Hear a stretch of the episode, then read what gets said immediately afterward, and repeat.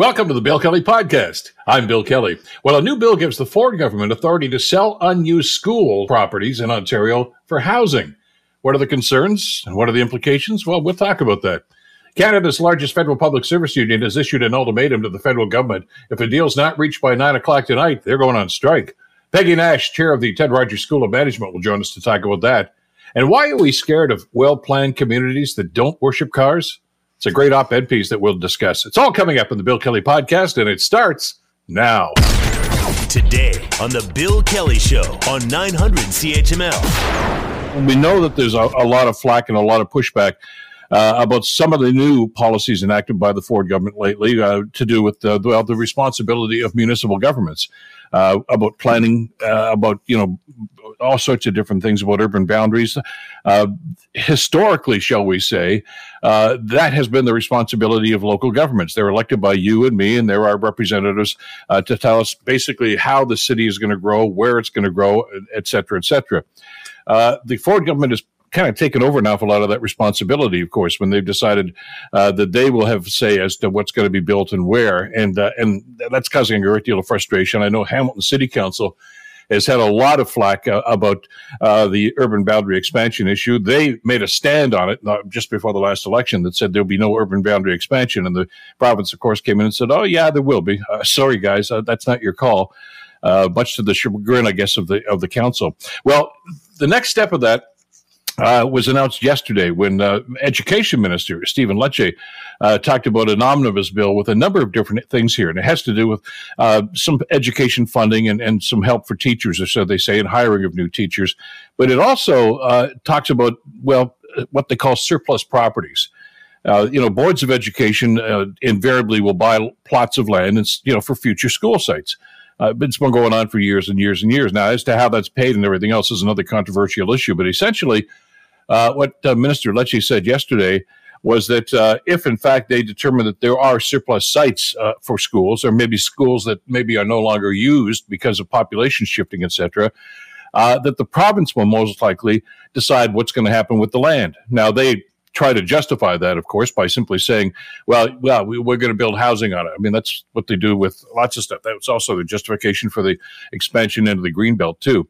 But uh, was, the minister was quite explicit about this yesterday. Um, minister Lecce says uh, he thinks this is a better way and a more efficient way for these properties. Here's what the minister had to say about that particular subject. We're going to have to do be a lot smarter and a lot faster with how we build in this province to meet the needs of growth. There are schools today that already have pressures because of uh, occupancy uh, enrollment rising.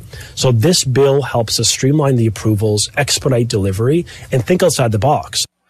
Uh, thinking outside the box essentially means that uh, what they seem to be doing here, anyway, is uh, is taking that responsibility away from boards of education and simply saying we're going to handle this.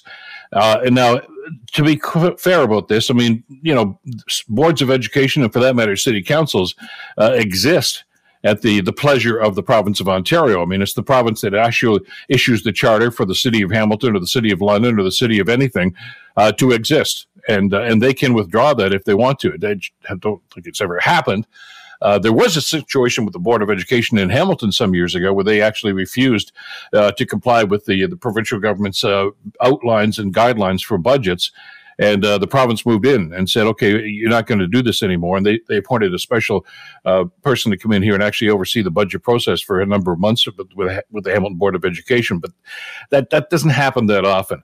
But for them to move in here is, is quite frankly something that, that I guess a lot of people just didn't seem to think was coming.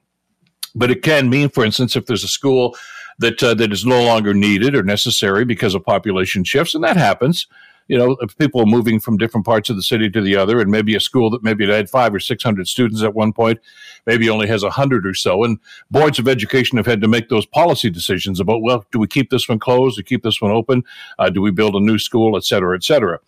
Uh, the government simply said, well, we'll take that land over and uh, decide what we want to do with it. In other words, uh, the policy before this announcement by, by Minister Lecce was the first thing that the the board had to do was offer it to the other board, the Catholic board or the French board, and see if they wanted it. And more often than not, the answer was no.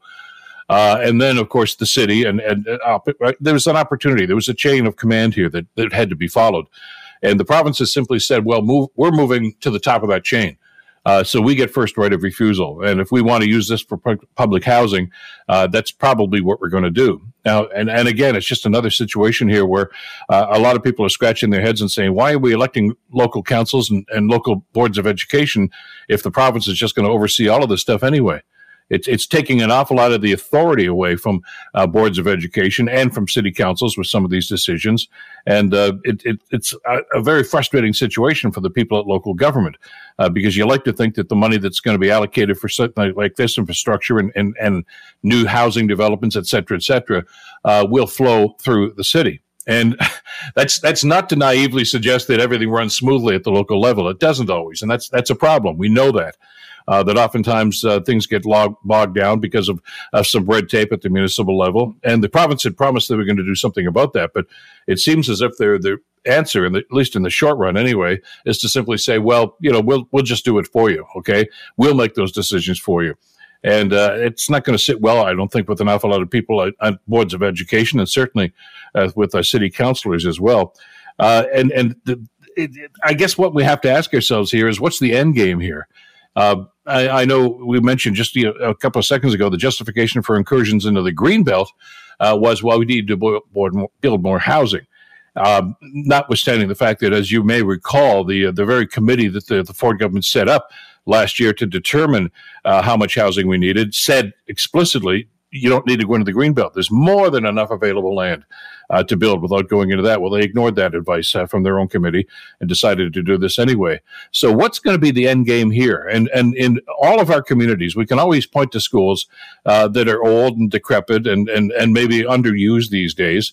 Uh, is that going to be used for housing? And the other element of this, I guess, the question that uh, doesn't seem to be answered yet, anyway, is when the government says they're going to use this for housing are they going to build it? Are they going to pay for it? Or are they going to you know, simply auction this off to well developers? And and at what price? It's it's it's a, a tangled web that they seem to be weaving here, and we're just not quite sure exactly where this is going to go. And I think that's causing an awful lot of the angst that uh, that we're hearing uh, from both sides in this issue. Uh, but that's only one of uh, a number of different, uh, very, very controversial issues uh, that we're going to be dealing with at Queen's Park over the next little while. And uh, we want to talk about a number of those things right now, including the one that we brought up yesterday about uh, the Ontario Science Center. Uh, now, even if you have never been to the Ontario Science Center, uh, your kids may well have been on school trips. Uh, it's it's a, an incredible sight to see, and uh, it's you know it's hands-on science, and, and it's one of these things that these school trips and, and there's always school trips that go to the Ontario Science Center for years and years and years now uh, is is very very valuable learning experience. However, uh, the apparently the the line that we're going to get later today is well, the Ontario Science Center is falling apart. It's decrepit. Uh, no government is invested in it, including the Ford government, I suppose, for the uh, last number of years. And they are now going to float the idea. As a matter of fact, I think there's going to be an official announcement about this proposal later on this morning. They're thinking of moving the Ontario Science Center down to Ontario Place, which is another problematic area for the government. That being, of course, the fact that it's it's old and decrepit, uh, and they're looking for for an, an, anchor for it, something to draw people back down to that particular location in downtown Toronto on the waterfront. A reporter asked him about the uh, the Ontario Science Center, and uh, he said, it'd be great fit to have the two of them there. Well, apparently they're going to try to make that official later on today. So to talk about these and a number of other contentious issues, uh, I want to bring in uh, Colin D'Mello. Colin, of course, is the Queen's Park Bureau Chief for Global News, and uh, has uh, been following a number of these stories and reporting on them. Colin, thank you so much for the time. I know it's going to be a busy day for you today. But let's let's start off talking about uh, the the bill, the, the omnibus bill that uh, the Minister Lecce talked about yesterday. Uh, there's some things in here about enhanced education and enhanced work for teachers and enhanced training for teachers. But the idea about what to do with surplus school properties is is getting some pushback, isn't it? Well, yeah, I mean, this is a really interesting part of the entire legislation that you know I've been hearing from liberals, conservatives. A lot of people seem to be quite uh, enthused about the idea because in some areas of the province, you might have you know declining enrollment, but a number of schools in that area that you know are being underutilized. So what the province is saying is, you know, if you've got one community that has two schools that have you know only fifteen percent or twenty five percent enrollment, perhaps they can collapse the two and then figure out what to do with the other schools Now, that could either be one of two things. They could either offer it to another school board that might need the space, or they could offer it to uh, build a long-term care home or a uh, affordable housing building. And if that doesn't work, if there's no need, the province says then it gives them the right to be able to kind of sell that. Now th- that's not unusual. Right now, if a school board has a surplus property, what they have to do is first they've got to go to every other public uh, agency. So whether it's you know the local municipalities public health units etc hospitals colleges universities and ask them hey do you need any space? Well we've got this space here you could use it. And if that doesn't work then the school board has the ability to go on the open market. What the government is doing here is it's putting itself at the front of the line. It's saying we are the ones who get to decide what happens with this very valuable asset. And if you think about where schools are in some communities, you know, they might be right in the middle of uh, the town. They might be, uh, you know, in a, in a, in a very uh, accessible location that might be suitable for what the government might be looking to do, which is build a lot of affordable housing. it, it is going to get a lot of pushback because a lot of people are, you know, sensing that the government has a lot of ties with the development community and who's leading the charge here the developers or the government and you know what what happens when you collapse schools together? You, you mean that it means that you have a lot of students traveling on buses from one school to another. So you know the government still has to flesh this entire idea out. We don't know which properties they're talking about. We don't know what the timeline is, but we know that they're giving themselves the power to make the final decision over what happens with empty schools. I, know there's always you know more to come on these sorts of things as they they you know flesh these things out, but but that's uh, some of the stuff I've heard, and it's only been like 24 hours, I guess, Colin, since the you know, Minister Lecce talked about this. But when they say for housing, does that mean they're going to build it? Uh, are they going to build the housing? Are they going to pay for it, or are they simply, as you say, uh, hand it off to a developer and say, okay, this is yours? Uh, and and the same thing with the long term care facilities. If in fact they decided to go that way, you, I'm assuming that means it's going to be a, a, a private sector long term care facility. We already know that uh, there's a lot of concern about the ties that this government has with some of the boards of directors on those facilities too. So uh, I can understand some angst now that people are simply saying, "Wait a second here, what do you mean by this, and what's going to happen here?" Well, I also think you know you have to kind of look at it holistically, right? I mean, the government is looking at almost every single public asset uh, and and looking for how it can kind of leverage that asset to either sell in the open market or convert into some kind of housing.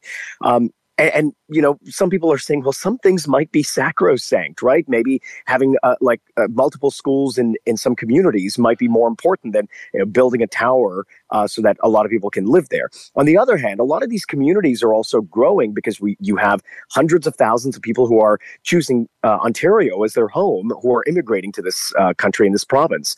And, and, a lot of communities are saying well we need the space to, to house all of these people. So so the province is kind of in between a rock and a hard place where, you know, on one hand, there are people who are saying, no, you can't just automatically take every single public asset and repurpose it for whatever you see fit because there has to be some kind of um, you know some some level of respect held for some public assets. But on the other hand, there are also a lot of people who are screaming at the government saying you need to create more uh, affordable housing. The big question to your point here is if they sell it on the open market, what guarantee does the government have that that building that's going to be put on that property is actually going to be affordable versus you know just something that could be attainable uh, by, by people who are looking to upgrade from um, you know an apartment to a condo for example? And that affordable housing component when you know how the, the cost of a home is getting more and more expensive and wages aren't really keeping up that really is where the government is really feeling a lot of heat because it's not really making sure that this housing is affordable uh, versus just you know having housing for the sake of housing. Hey, this is going to rekindle an old debate, and I know you've covered this in the past uh, in a number of different municipalities. Is uh, you know the taxpayers have already paid for that property, fifth school, whatever it's going to be called. Uh, you know, and now the government's going to come over and sell it again, and they say, "Wait a second here, who who really owns that? Is it the board of education of that particular community? Is it the province?" Uh, and you know, I know that as as you've reported in the past, uh, technically they all exist at the behest of the province. I mean, they're the ones that signed the charters for the city councils to exist and boards of education to exist. But uh, uh, I think you're going to get some pushback here that they're kind of jumping the queue here and say, "We'll we'll take this over here," and you got to wonder, well, what are we electing local councils for then if the province is going to make all those decisions? Well, yeah, I, I, mean, we've we've seen time and time again this this government likes to exert a lot of control over mm-hmm. you know those agencies and entities that are under it, right? You take, for example, local municipalities. You take, for example, the boundaries in Hamilton, the boundaries in Waterloo that the province is arbitrarily expanding. You take, for example, uh, public health agencies that the province wanted to downsize. You take, uh, for example, the city of Toronto, which the, the, the province decided to cut the number of city council seats in half and interfere in the election multiple times. You take, for example, strong mayor powers. Um, and, and you take, for example, what the government tabled yesterday, which is legislation to now set new priorities for school boards that align with provincial priorities those provincial priorities are set by the government. So the government says, okay, we want reading, writing, arithmetic to, you know, those rates to start to increase. So they've set that as their North Star. And they're now saying, well, we want all the school boards to set that as their North Star and to make sure that you come up with a transparent plan that you're presenting to parents, get input from parents on how you're going to achieve all of those numbers. And at the same time, they want the trustees who are being elected, elected by people, to kind of take a course to you know make sure that they know what the provincial priorities are and that you know the province can assess that they have the qualifications to meet those priorities, right? It, it really makes the, the the province kind of you know a, a, a, lord over this entire kingdom uh, as as they see it which is all of the school boards and the public health units and the the local municipalities and they've made made a lot of decisions that really you know push their will onto a lot of these agencies and to to a degree school boards and municipalities they operate at the behest of the province they can't do anything really yeah. to push back because in some cases there's funding that the government can hold over their head and say listen if you do as we say you'll get more or if you don't do as we say you might get less and yesterday the education minister said to the school boards listen you know there will be uh, i'm paraphrasing but there will be consequences to not creating a plan that aligns with our vision to not implementing that plan that aligns with our vision and to not uh, you know, if they don't uh, consult with parents on what this multi-year plan is on how to improve reading, writing, and arithmetic. And so all of this related to school board properties, yeah, it's just the province once again saying, you know, this is I want to pick and choose what what's mine, and the rest is is yours. And whatever unused schools will be transferred to the Ministry of Infrastructure, and the Ministry of Infrastructure gets to decide what happens with that public asset. It's going to be a hot and heavy time, I guess, today. And we haven't even touched on the Ontario Place announcement. We'll, uh, we'll be watching for your reporting on that uh, global news at 5 and 5.30 later on today. Thanks for this, Colin. Really appreciate it. My pleasure. Thanks for having me. You're listening to the Bill Kelly Show podcast on 900 CHML. Workers are, are, are fed up. We watch corporations make record profits, but yet nobody wants to pay working people. It's time for wor- workers in this country to stand up and stand with us and say enough is enough and push back. That's uh, Chris Aylward. He's the uh, Public Service Alliance of Canada president. And, uh, well, you've seen a lot of him and heard a lot of him in the news over the last couple of days. Uh, this is a big deal. I mean, they could go on strike as early as tomorrow morning if they don't get a deal by nine o'clock tonight, or so they tell us anyway. Uh, so let's talk about that. And uh, this is another potential well, could be crippling strike if, in fact, these guys do walk out. Uh, to talk about this, uh, pleased to welcome back to the program Peggy Nash. Peggy is the chair of the Ted Rogers School of Management Center for Labor Management Relations and also the author of a book called Women Winning Office, an activist guide to getting elected. Uh, Peggy, great to have you back on the show. Thank you so much for the time today. Glad to be here. Uh, this is this is a big deal. I know we you know we hear about public service workers and well these are government employees and uh, they make tons of money and their benefit packages are great, et cetera, et cetera. But uh, they were uh, well, let's face it, uh, under the same sort of circumstances many of us were during the pandemic and the lockdown, with freezes on salaries and like so many other unions whose contracts are up. Uh, they're looking to get back on their feet again and to make up for lost time. So there's some legitimacy here to what uh, the, the, union is asking for here. And and I don't know if the, if the if the government's uh, ready to to, to acquiesce here. Are they going to dig in their heels? What do you see happening here?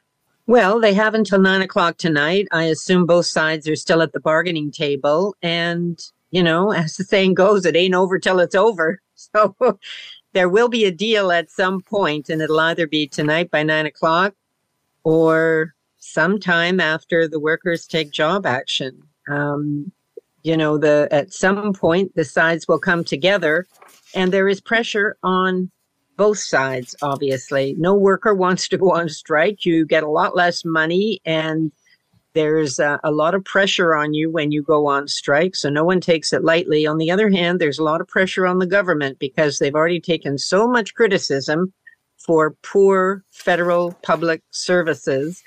And uh, there's pressure on them also around spending and how much they spend on the federal public service. So, um, and, and all the contracting out they've done you know, frankly, maybe if they put a little bit of that into workers' wages, they'd be further ahead.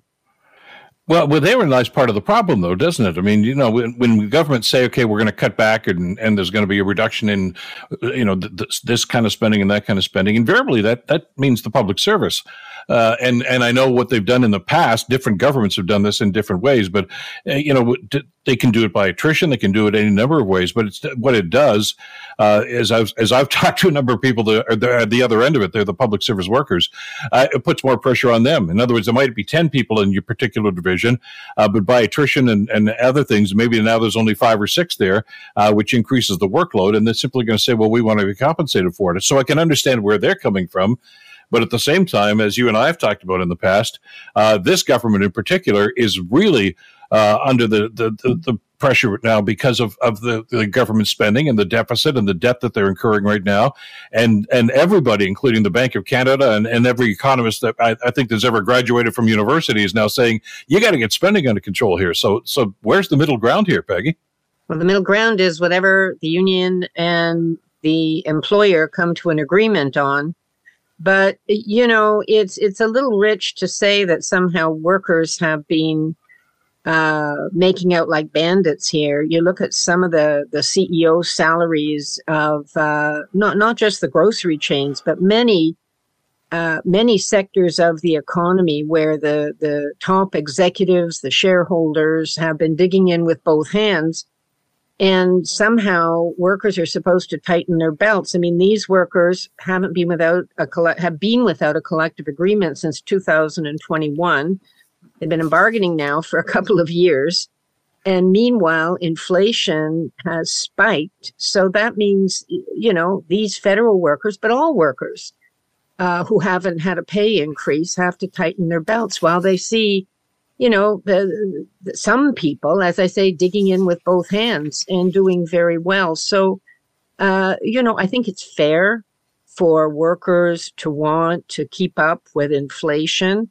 And I think that's what the union is bargaining for here. Well, and there are other things on the table here too. I know invariably it all comes down to money. We understand that, uh, but but you know, while we've talked an awful lot about the work from home policy uh, that many companies are, are starting to use now, and and I, I assume that the PSAC's looking at that as well and say, look, I, you know, employee X here has been working from home for the last two and a half years now and they're being, you know, they're fine. You know, they're they're they're productive. Things are going. Why do they need to come back into the office and incur uh, that extra time and the travel expenses, et cetera, et cetera, et cetera? Uh, and I don't know that there's been much discussion about that, but it seems to be a big issue for them. And and there's other things here too, like you know maybe maybe benefits or, or you know uh, an, add-on as salary for people uh, who speak in, in, indigenous languages, for instance, uh, to be able to better serve the public. I mean, some of the stuff here makes all kinds of sense. And and uh, you know when you look at this, Peggy, you have to wonder, well, why haven't they come to some resolution about some of these issues? Uh, because they, they seem as if these are things that absolutely need to be done if you want to uh, get everybody back to work. They always seem to wait till the eleventh hour, and then they make these uh, as as you know issues that are going to be deal breakers. Hmm. Yeah, I mean, you know, neither one of us is at the bargaining table, so we yeah. don't know. But uh, you know, there are some things that both sides try to come to agreement on early on because they seem not as contentious. And I assume that's been the case here. Uh, what I have seen through the media is there has been progress with every round of bargaining. Uh, but usually the toughest issues, and that includes money, is usually left to the end.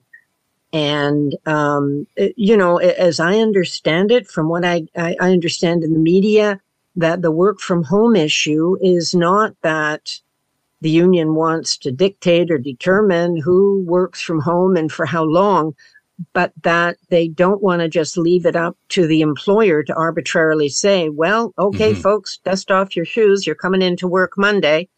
Uh, that there needs to be a negotiated agreement about uh, which workers, uh, how much time, how that's going to work.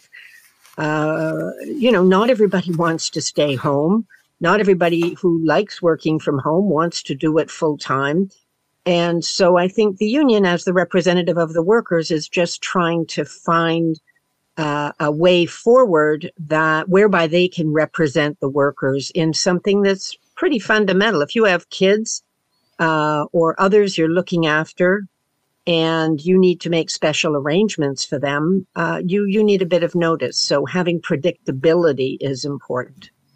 Absolutely, and and we should remember we're just about out of time here. But uh, uh, if in fact this does happen, and we're hoping that they can find a solution, but if it should happen, uh, that includes Canada Revenue Agency, and uh, the deadline to file your taxes, of course, is the end of this month, and uh, they have told us uh, whether there's a strike or not, you have to have that in on time or, or there'll be penalties involved. I just want to throw that out there for people too that think, ah, I've got a bit of a leeway here. No, you don't. That's not, that's not how government works. I works. just did my taxes on the there weekend you go. and I thought afterwards, was that dumb? Should I have waited? I think you got to get your taxes done regardless.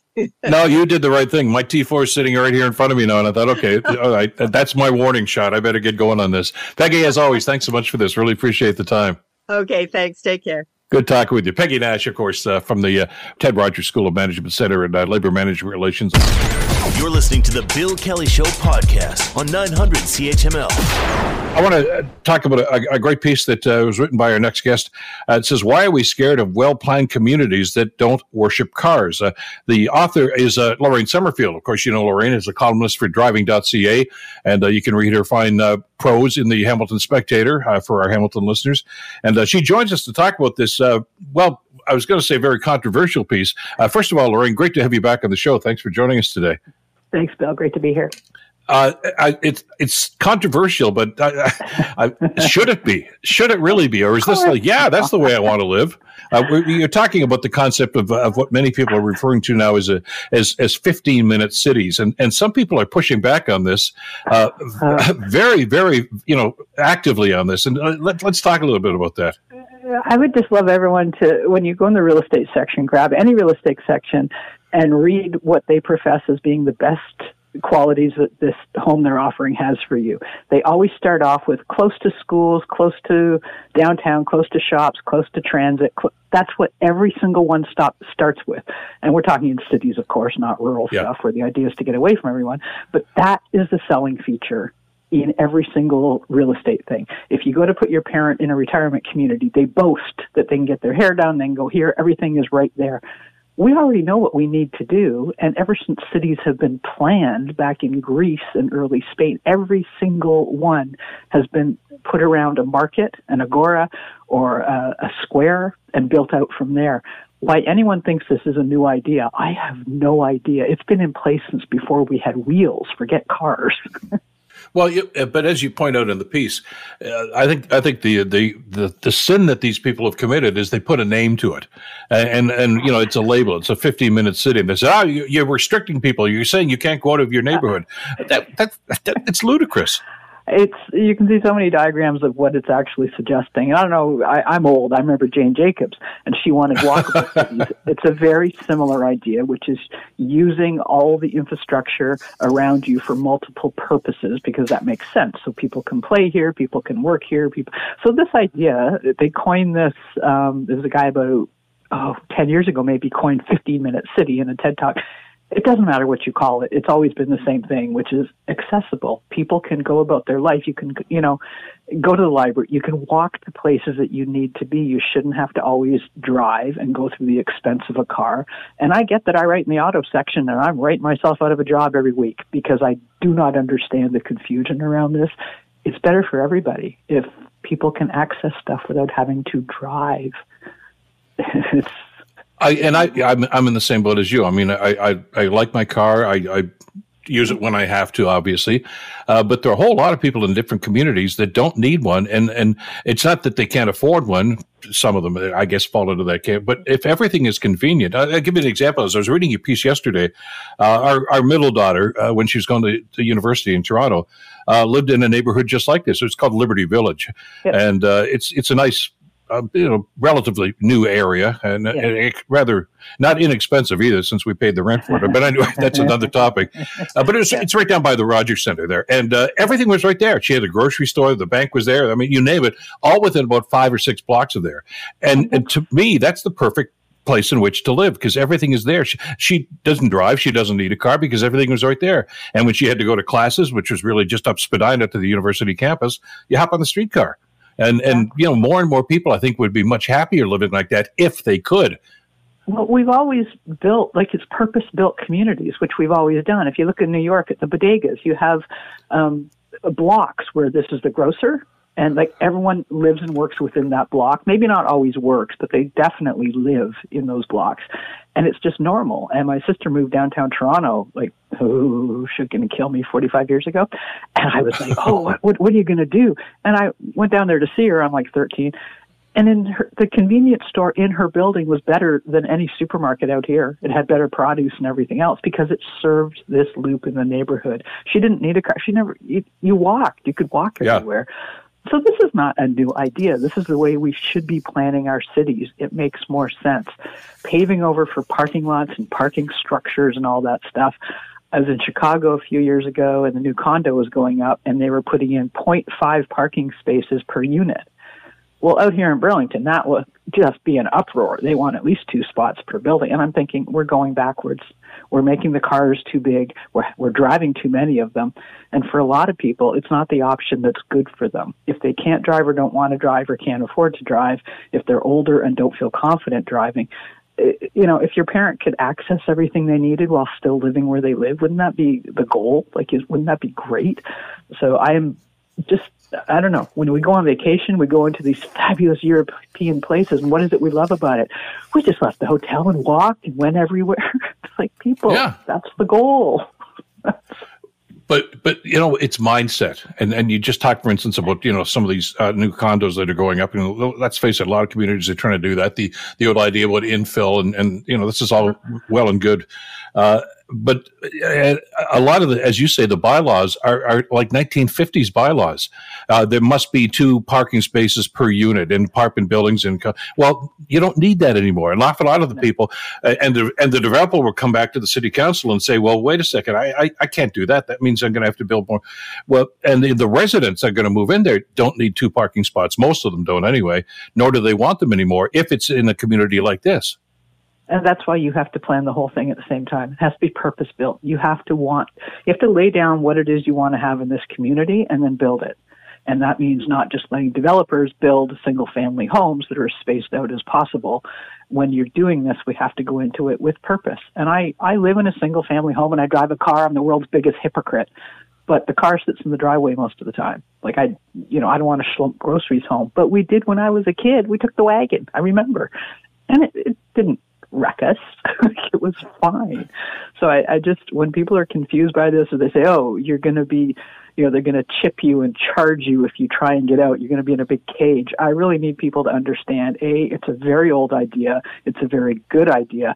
No one is taking your car away from you. No one is suggesting that you can't go and visit someone in another town. This is scare tactics that, frankly, I don't know where they've come from. It's ridiculous. Everyone's trying to make everyone else's lives easier. And if you look at your entire family, you might want to flex a little bit on your thinking because for younger people and older people and students and people that maybe can't afford a car, these are good things to be considering. And so please don't worry about who's coming for your stuff. Worry about what's good for everybody in your family and say, hey, that would be, you know, actually a very good idea. It's not about you and what you're going to lose. It's what about it's what everyone else is going to gain. But when you compare, as, as you did in the piece, uh, to to Hamilton, Burlington, Toronto, London, whatever, with some European cities, it, it's an apples and oranges comparison. I mean, you know, as you mentioned, there are parts of Paris right now uh, where you're not allowed to drive, and there are parts of London uh, in the old section of London where uh, cars are not allowed except for government vehicles. Uh, but that's because those those are cities that are five, six hundred years old, uh, and and that they weren't built for cars in the first place. Uh, but what they have done, which I think we have really dropped the ball on, is they have maximized the use of public transit in those cities, and and we don't do that very well in North America. No, we have garbage transit. Toronto, if you overlay a map of the train system in Europe and the train system in North America, it will make you laugh and laugh and laugh because there's like one line on ours. and I read somebody two return tickets to on Via. It was like seven hundred and eighty dollars for a, a four-hour train thing or something. It's just obscene. We, we're not maxing out the things we do have, and you're right. That's the kind of infrastructure we should be looking at. And Europe does have hundreds of years on us, like they do.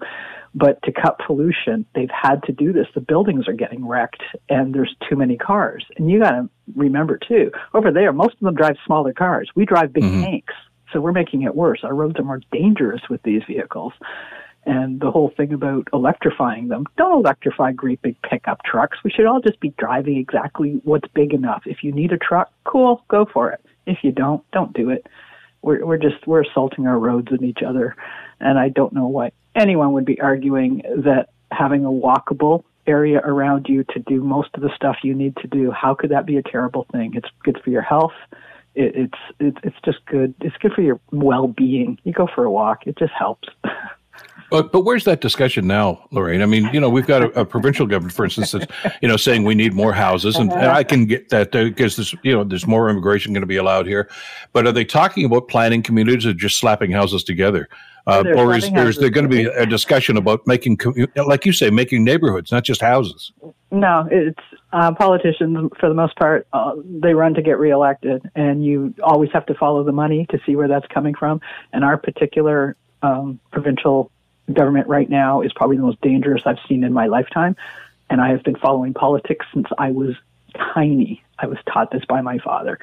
So we are seeing some very dangerous precedents being set. We are seeing some, inc- I mean, now they're talking about just removing homeowners' rights and seizing property and stuff. I'm like, who voted for this?